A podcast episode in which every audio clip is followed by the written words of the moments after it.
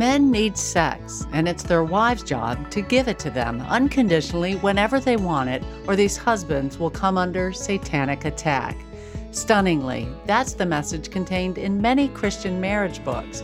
Yet research shows that instead of increasing intimacy in marriages, messages like these are promoting abuse.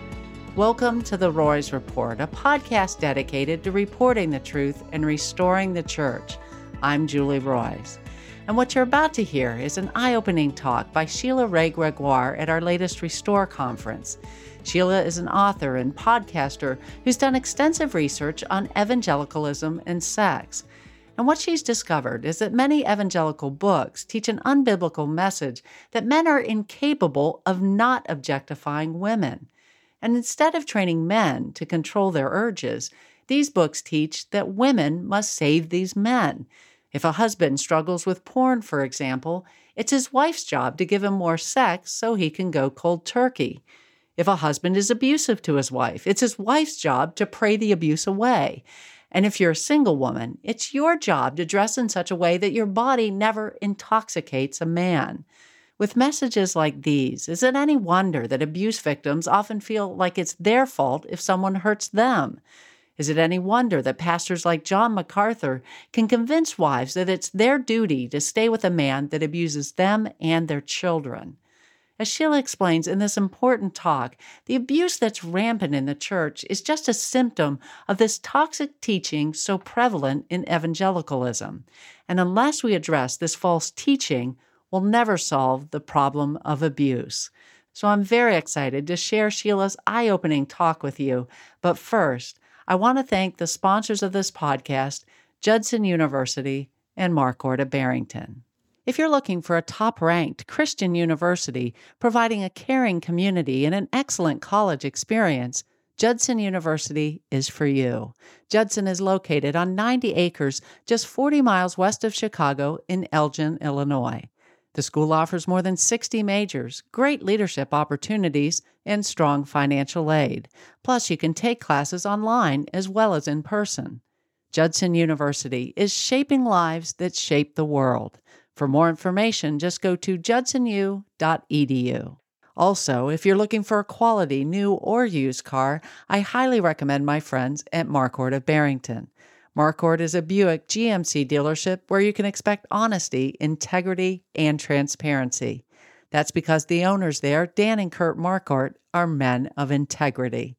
To check them out, just go to buyacar123.com. Well, again, you're about to hear a talk by Sheila Wray Gregoire on how evangelical teachings on sex promote abuse. Sheila is the founder of baremarriage.com She's also the author of several popular books, including The Great Sex Rescue and She Deserves Better. Sheila's goal is to change the evangelical conversation about sex to be healthy, evidence based, and rooted in Christ. And so I'm so excited to share this message that Sheila gave at the Restore Conference. It was a Friday afternoon in January of 2019 and I was sitting on my yellow chair in my living room trying to figure out how to procrastinate.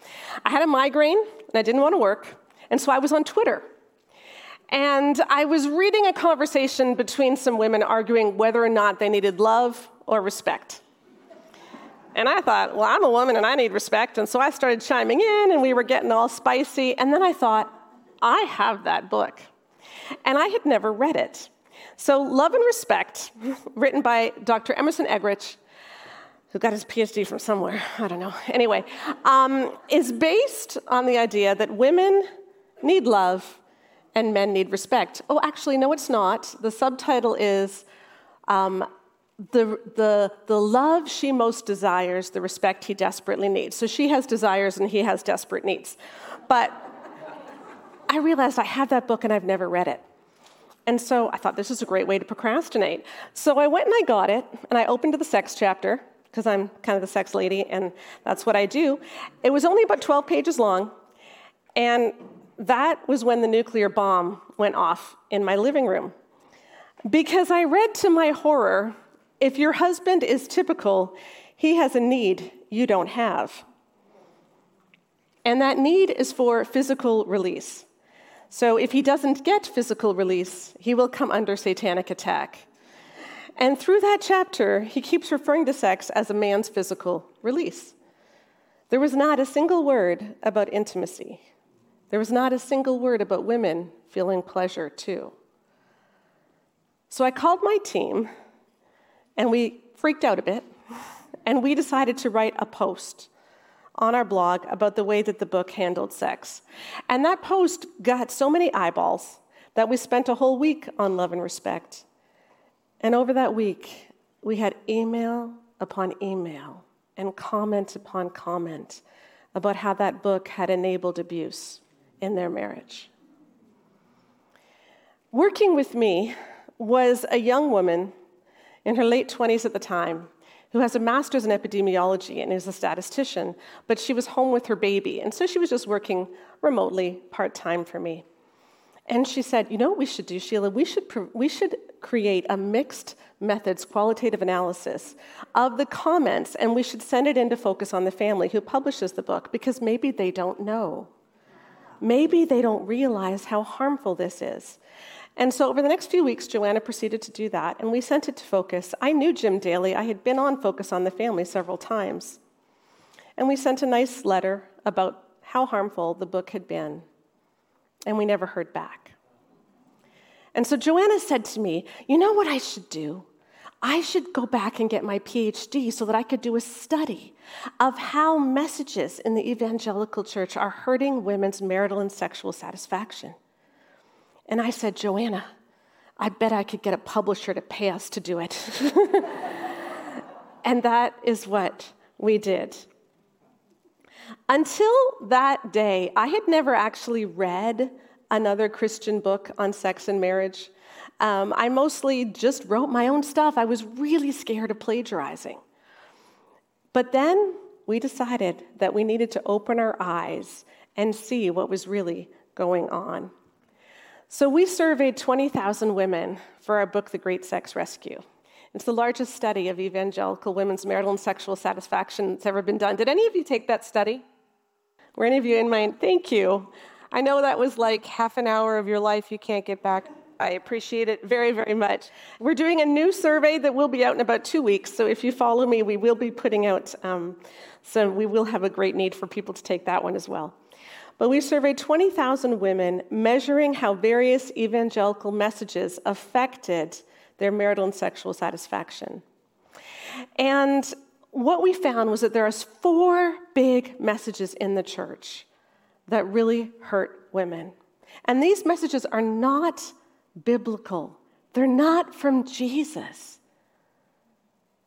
They are what we have decided as a church collectively are true and we've done great harm with them.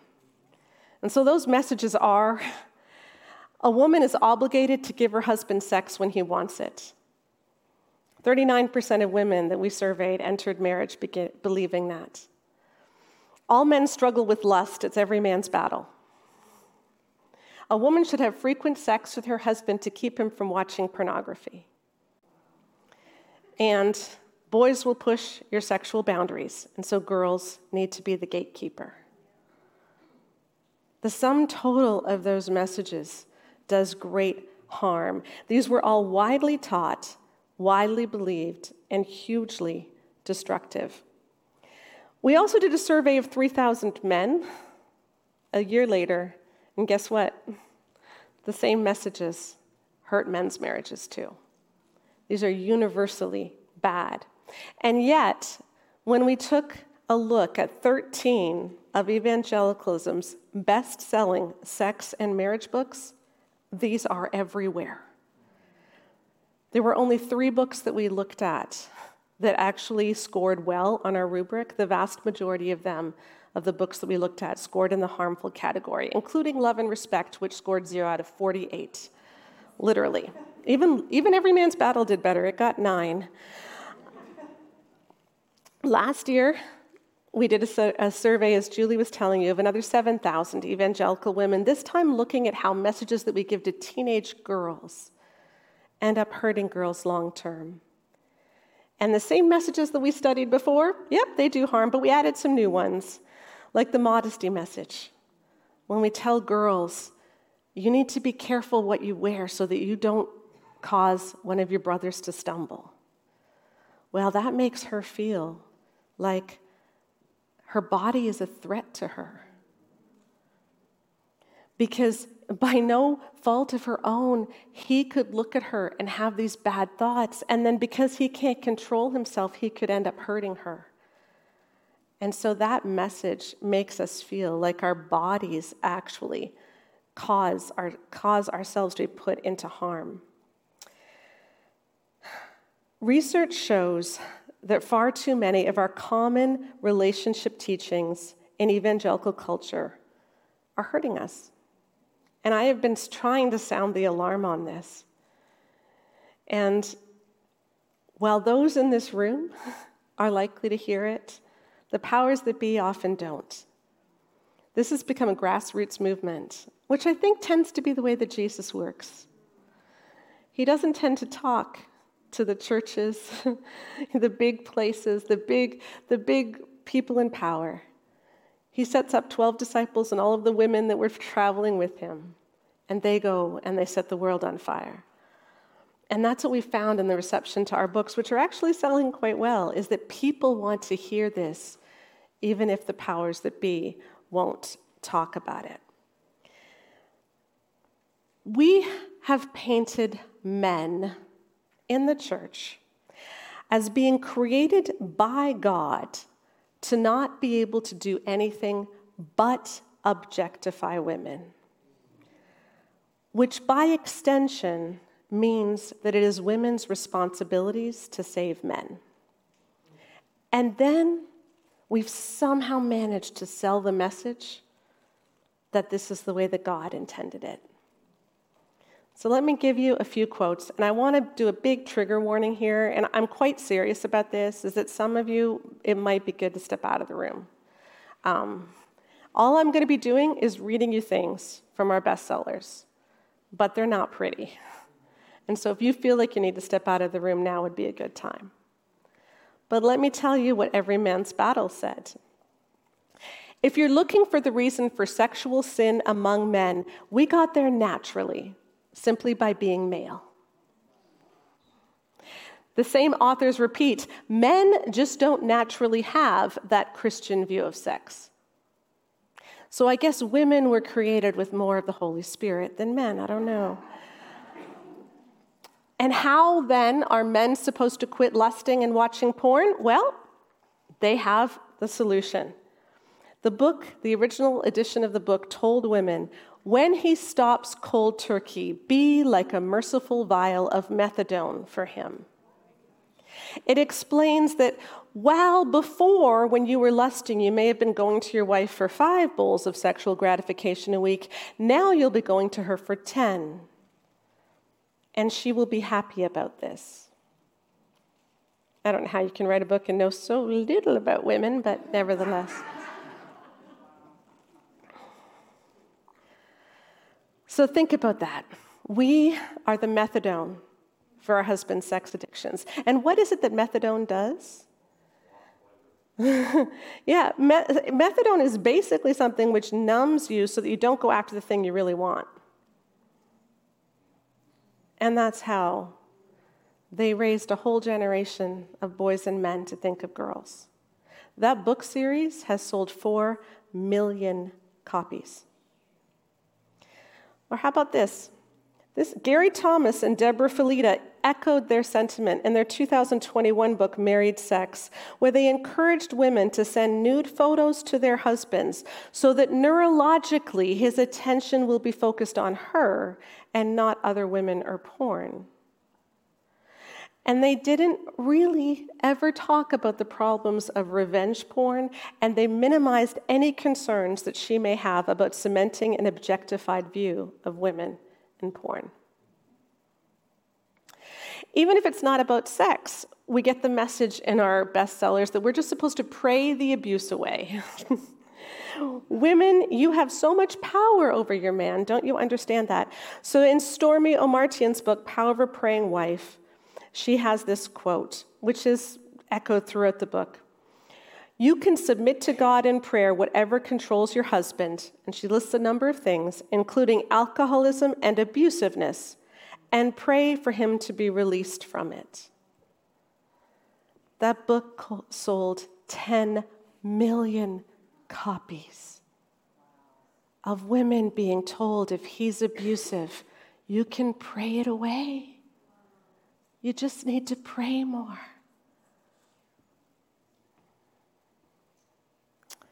I bet John MacArthur likes that one. I think the evangelical version of the gospel too often looks like this Jesus saves women so that women can save men. And it's even in the little things. Last year, the Gospel Coalition put out an Instagram reel where Ligon Duncan claimed that wives can't expect their husbands to do risky things unless their wives unconditionally respect their husbands first.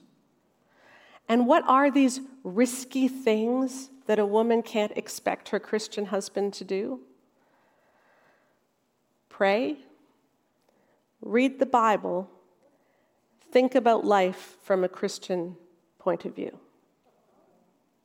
You cannot expect your husband to do these risky things that you, by the way, are already doing unless you first give him unconditional respect.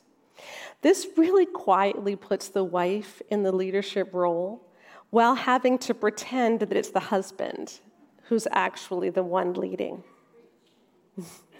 Honestly, it's like the bar is so low, it is in the basement, isn't it? Over and over again, our evangelical teaching tells everybody that it is impossible to expect men to act honorably. Tim LaHaye, in The Act of Marriage, told a story about Aunt Matilda. And he berates Aunt Matilda for telling her niece how terrible sex was just as her niece was getting married. But then he goes on to explain that on her wedding night, Aunt Matilda's husband held her down, kicking and screaming, and raped her, and continued to do this throughout the marriage. Then Tim LaHaye talks about Aunt Matilda and her equally unhappy husband. He called the rapist equally unhappy as his rape victim. That book, published by Zondervan, has gone through four different editions, and nobody ever took out that anecdote. That sold two and a half million copies. His needs, her needs which I think is also sold two and a half million copies, has a line in there where a 32 year old executive complains, I feel like I'm begging her or even raping her, but I can't help it. I have to make love. And Willard Harley, the author, uses that to explain that men just have a really high sex drive and women need to understand that. And then, of course, there's for women only. Shaunti Feldhahn based her book supposedly on research, um, which is why I think people have given these books more credence than they really need to have. I'm going to give you an example of her survey question which has become fundamental in evangelicalism and uh, for, for several different books.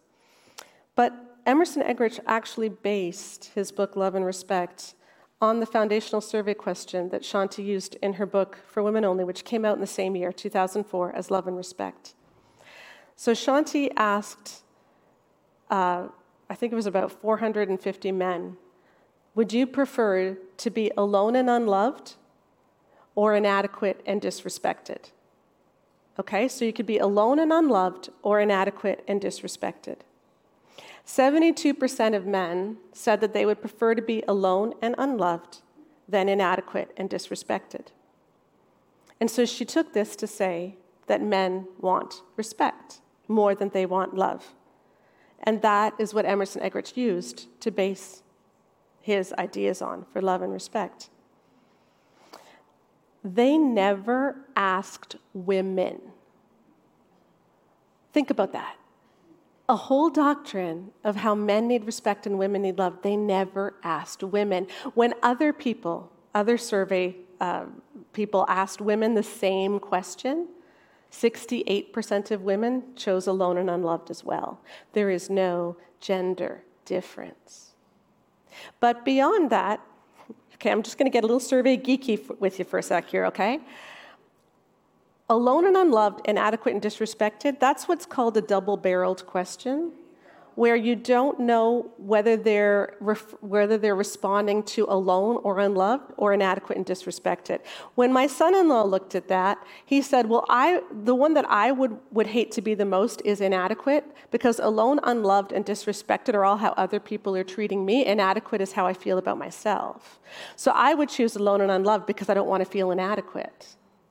Because inadequate and disrespected are not synonyms.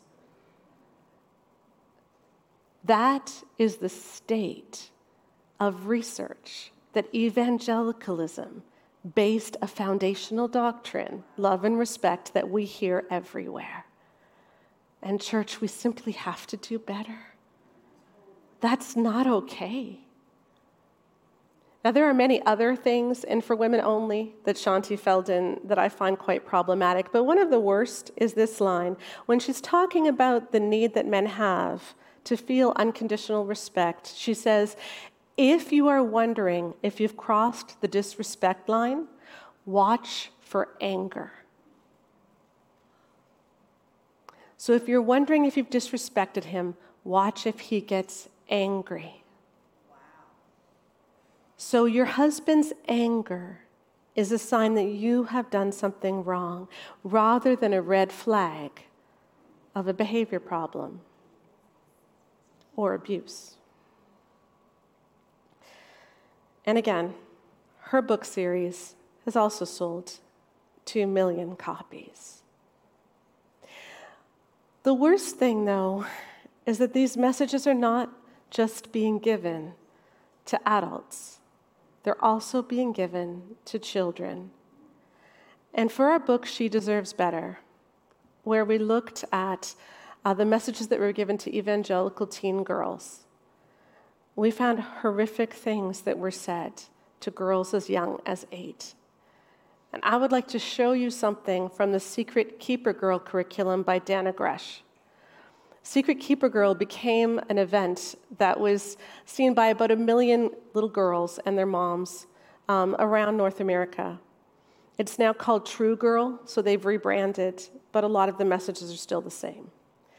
And in that curriculum, she encouraged girls to take the raise and praise test. Okay, so here's what you do you put your arms up in the air, and if any belly shows, that's bad. And the reason is because bellies are intoxicating.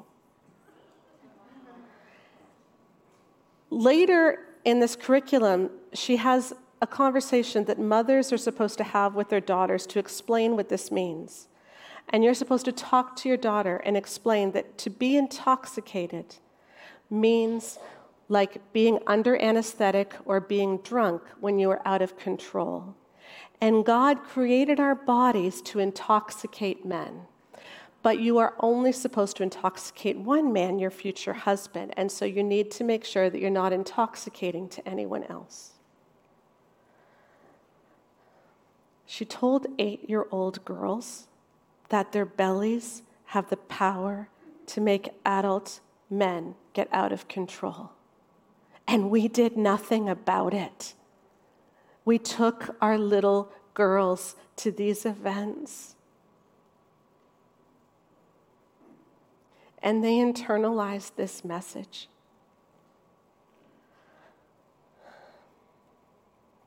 I could go on and on whether it's sheet music by Kevin Leman telling women that it's good, it's a good thing to have sex when you feel forced and want to shove him off of you, or explaining that your period is a very difficult time for your husband. I'm not kidding. And so it's important to give him sexual favors during your period or when you're postpartum so that he's not tempted to watch porn. I could tell you about every man's battle, telling women that if your husband demands or coerces sex more than once a day, that's a bad thing. So there's a quota, I guess, that's acceptable of coercion. I don't know. The abusive messages in our evangelical resources are horrifying, and honestly, it seems endless. But the sum total of these teachings is that men are entitled to women's bodies. Men deserve unconditional deference, free from being challenged for any bad behavior. And men cannot be expected to act honorably or even safely.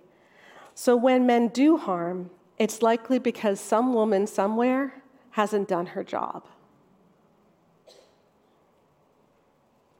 It's not hard to imagine how disastrous this can be. In a survey done by the Institute for Family Studies, about 27% of highly religious men who believe in complementarianism or believe in male headship claim that they have been violent with their current partner. Marital rape is more difficult to measure um, because it depends on the definition of marital rape.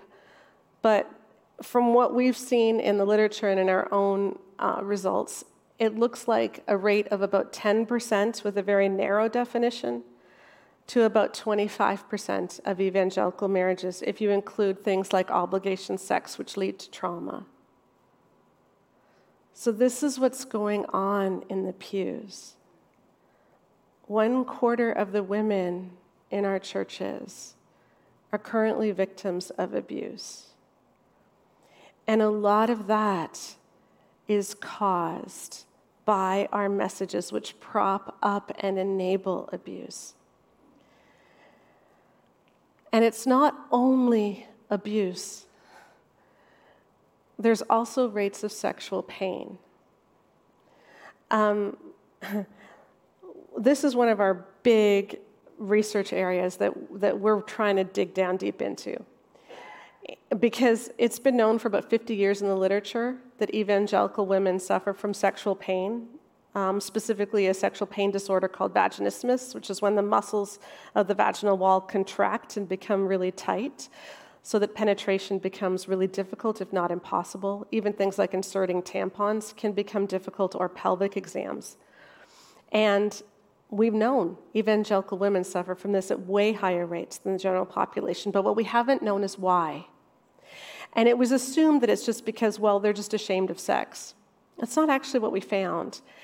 Um, we discovered two big things that are highly, highly correlated with, uh, with vaginismus. The first is the obligation sex message.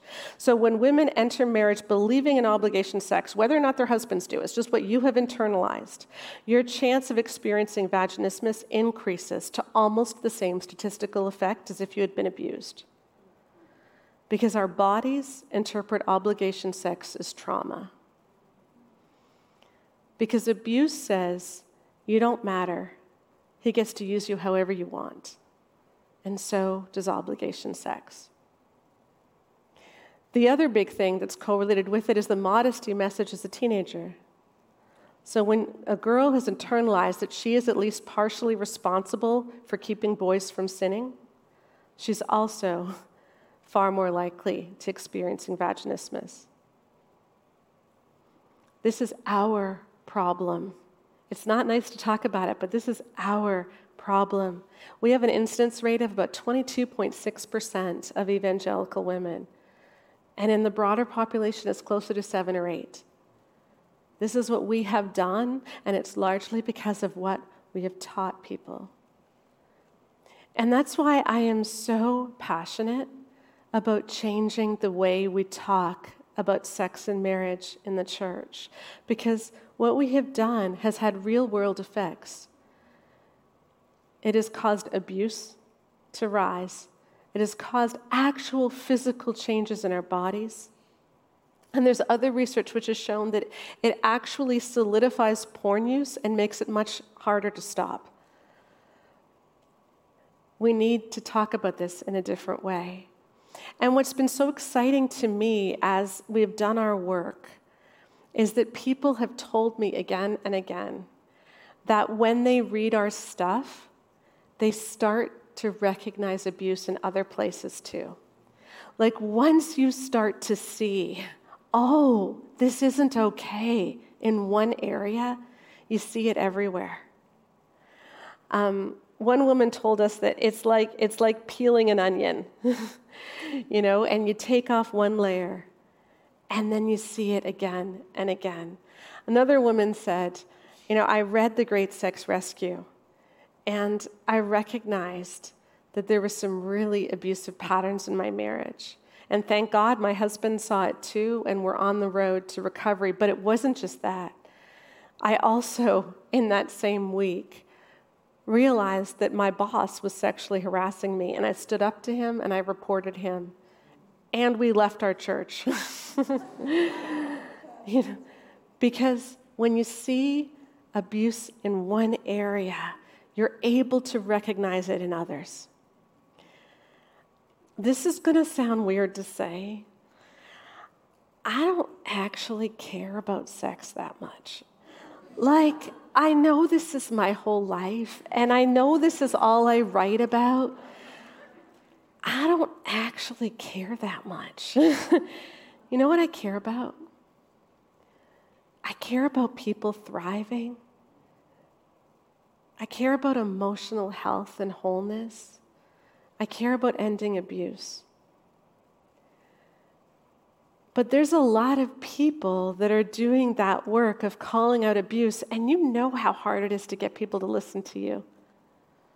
You know it's like it's like banging your head on the wall, and they just don't want to hear. And there's a, on the other side, there's a lot of people addressing the theology of men and women in the church and how harmful that theology has been to many women. And I don't have, I can't speak Greek. My husband reads the New Testament in Greek, but I don't. You know, I can't tackle it on that side. But you know the one thing people like talking about? Sex. Everybody wants to talk about sex. And so this has been our way in. We've been able to open up that conversation about sex so that people will listen. Even people who maybe are normally in more fundamentalist spaces, because everybody wants good sex. And when you can tell them, hey, here's the way forward, here's what we need, here's why women need to matter too, when they start to see it in that one area, then they'll start to see it in others. And I think that's where we can work together. You know, I know so many of you are recovering from church hurt and you're wondering where to go and how to move forward. And I've been there. But I believe that as we speak up about this stuff, we're going to empower others that they can speak up too, and we're going to cause a grassroots movement. I spent a lot of years hitting my head against a wall trying to convince Focus on the Family to change. It doesn't work. Interestingly, they're now using all of my talking points in their Instagram reels. They're just not referencing me. It's pretty funny. But so you know they're starting they're st- so that's good you know what i don't care if you don't reference me as long as as long as you're actually starting to teach healthy stuff do not trust focus for healthy stuff okay they might be saying a few good things and i'm glad about that but this is not an endorsement um, but you know things can change slowly from the grassroots but we're not necessarily going to get the big things to change. And it used to really frustrate me when I couldn't get the big organizations to change, when I couldn't get the, pa- the megachurch pastors to listen to me, when I couldn't get the big media organizations to listen to me, when nobody big would interview us about the great sex rescue, even though we did the biggest study that's ever been done, even though we spoke at the American Physiotherapy Convention because pelvic floor physiotherapists think we're groundbreaking. and we can't get the, the big names in the church to listen. But maybe that's because they're not supposed to. Because Jesus works at the margins. And I think Jesus is working at the margins here. And I know so many of you are hurting. And a lot of it is because of this crap that was in so many of the books that taught you that it's your fault if someone hurts you and that you're just not praying enough. And don't you know that Jesus put up with it? So, what are you to say that you shouldn't have to put up with this? You should have the mind of Christ. And you've heard those messages. But let me tell you that Jesus wants to tell you that you matter. That you matter. One of my co authors on The Great Sex Rescue said that we could sum up the whole book with just four words Women are people too. And we are. And men are people too, too. we all matter.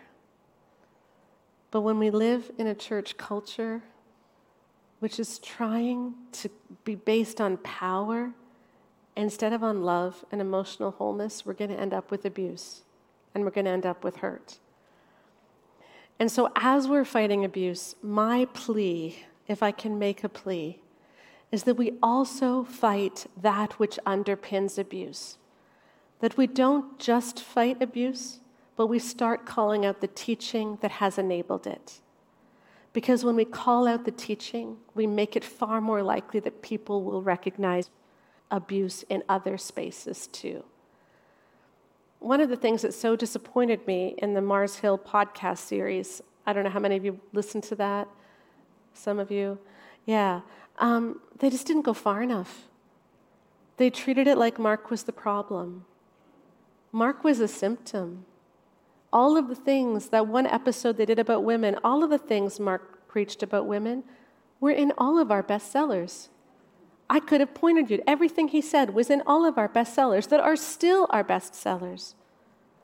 Mark is not the problem. Mark's awful, but Mark is not the problem.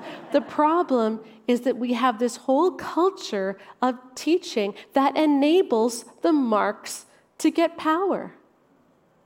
If we didn't have this teaching underpinning it, if we didn't have these ideas of power and kingdom, then there would not be a Mark Driscoll who would have that kind of power. There would not be a John MacArthur who told Eileen Gray she needed to go back to her abusive husband. And so, as we fight abuse, and I am so grateful to those of you who are out there in the trenches doing that, I pray that you will also join me in some of my mission too, in fighting the teaching that is given about marriage and sex that has underpinned abuse and enabled it to flourish. Because I think until we can eradicate that teaching, we're just going to be playing abuser whack a mole. Thank you.